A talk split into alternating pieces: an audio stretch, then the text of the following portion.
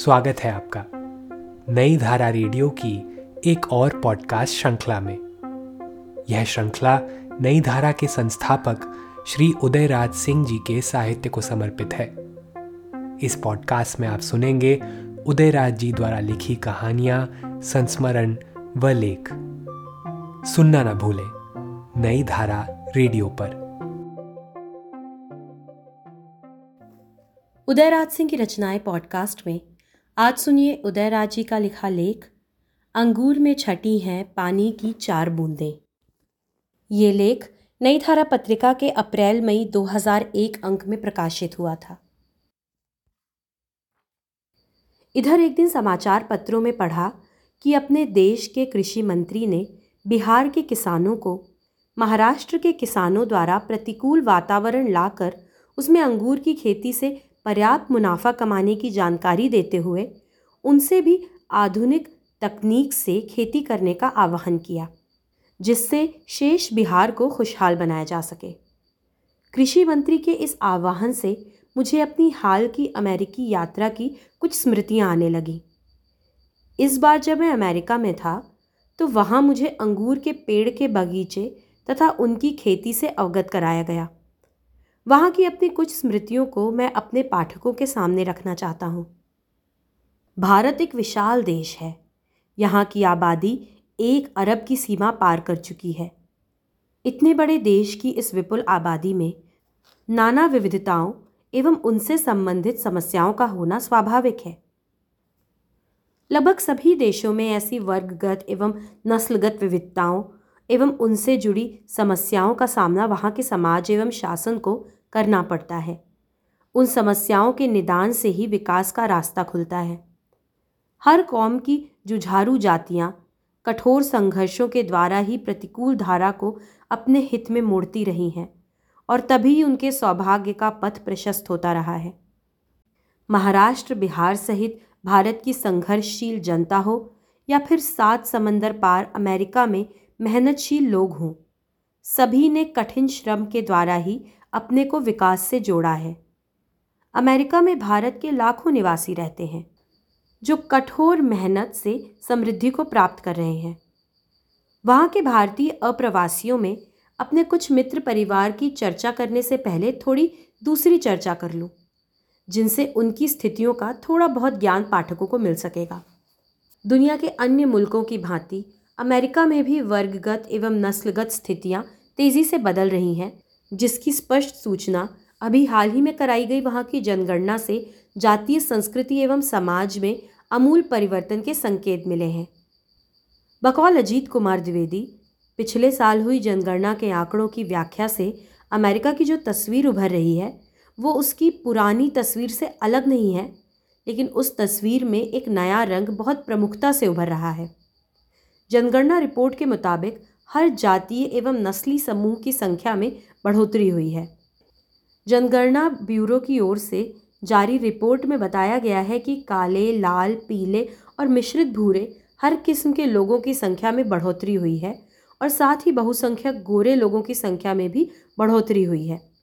America में पिछले साल की गणना के अनुसार वहाँ की आबादी 28 करोड़ 14 लाख हो गई है। 1990 के मुकाबले एक दशक में वहाँ की जनसंख्या में 13 प्रतिशत की बढ़ोतरी हुई है। वहाँ की कुल आबादी में 21 करोड़ 11 लाख गोरी नस्ल के लोग हैं। उनकी संख्या में विगत एक दशक में एक करोड़ 20 लाख की बढ़ोतरी हुई है, जो पिछली गणना के अपेक्षा कम ही है।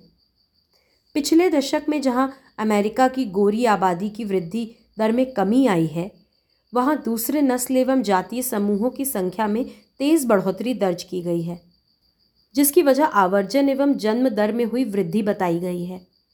इस जनगणना का सबसे रोचक पहलू ये है कि अमेरिका के काले लोग बड़ी तेज़ी से सबसे बड़ा अल्पसंख्यक समूह होने का दर्जा खोते जा रहे हैं। पिछले दशक में वहाँ लैटिनों की संख्या में खास वृद्धि हुई है। उनकी संख्या अभी तीन करोड़ से ज़्यादा है। काले अमेरिकियों की संख्या कम नहीं हो रही है, बल्कि दूसरे समूहों की संख्या में तेज़ी से बढ़ोतरी हो रही है। और लगता है कि जल्दी ही काले लोग लैटिनों से पीछे चले जाएँगे। लैटिन और काले अल्पसंख्यक समूहों के अलावा दूसरी छोटी नस्लों और जातीय समूहों की संख्या में भी अच्छी खासी बढ़ोतरी हुई है। उधर मूल अमेरिकी लोगों में भी 25 फ़ीसदी की बढ़त हुई है। तो एशियाई लोगों की संख्या पहले के मुकाबले डेढ़ गुनी हो गई है। यानी उनकी संख्या में 50 फ़ीसदी की बढ़त हुई है। इस जनगणना में अमेरिका की पारंपरिक नस्लों और जातियों के अलावा एक नई नस्ल की पहचान की गई है। वास्तव में अमेरिका जनगणना में पहली बार ये व्यवस्था की गई थी कि कोई आदमी अपनी पहचान दो या तीन नस्लों के प्रतिनिधि यानी मिश्रित नस्ल के रूप में दर्ज करा सकता है। अमेरिका की कुल जनसंख्या में करीब सत्तर लाख लोगों ने अपने आप को इस श्रेणी में दर्ज किया। इनके माता पिता मिश्रित नस्ल के थे या ये खुद मिश्रित नस्ल के हैं, इसलिए इन्हें इस विकल्प से ज़्यादा राहत मिली है। नई पीढ़ी के अमेरिकी युवा जातीय बंधनों में उतने नहीं बंधे हुए हैं जितनी पिछली पीढ़ी थी। इससे ऐसा आभास मिलता है कि अमेरिकी समाज का बहुआयामी और बहुजातीय विकास हो रहा है। अमेरिकी समाज विज्ञानी मानते हैं कि जैसे जैसे पीढ़ियाँ नस्ल की व्यवस्था को अपनाती जाएँगी, जातियों के बंधन टूटते जाएँगे जातीय और नस्ली बंधनों से अलग हटकर शादियाँ होंगी और नई भूरी नस्ल, काली और गोरी नस्ल को पीछे छोड़ देगी। नस्लों एवं जातीय व्यवस्था के उपर्युक्त तथ्यों के आधार पर पिछले कुछ दिनों में अमेरिका के बारे में कहा जाने लगा था कि ये एक ऐसा राष्ट्र है जिसकी दो अलग अलग संस्कृतियाँ हैं। अमेरिका के कुछ राज्यों के अलग अलग जनसंख्यावार आंकड़े इसकी पुष्टि भी करते हैं। किंतु मोटे तौर पर यह आकलन सही नहीं लगता है। हाल ही में हुए अमेरिकी चुनाव के ताज़ा राजनीतिक रुझान से इसे समझा जा सकता है।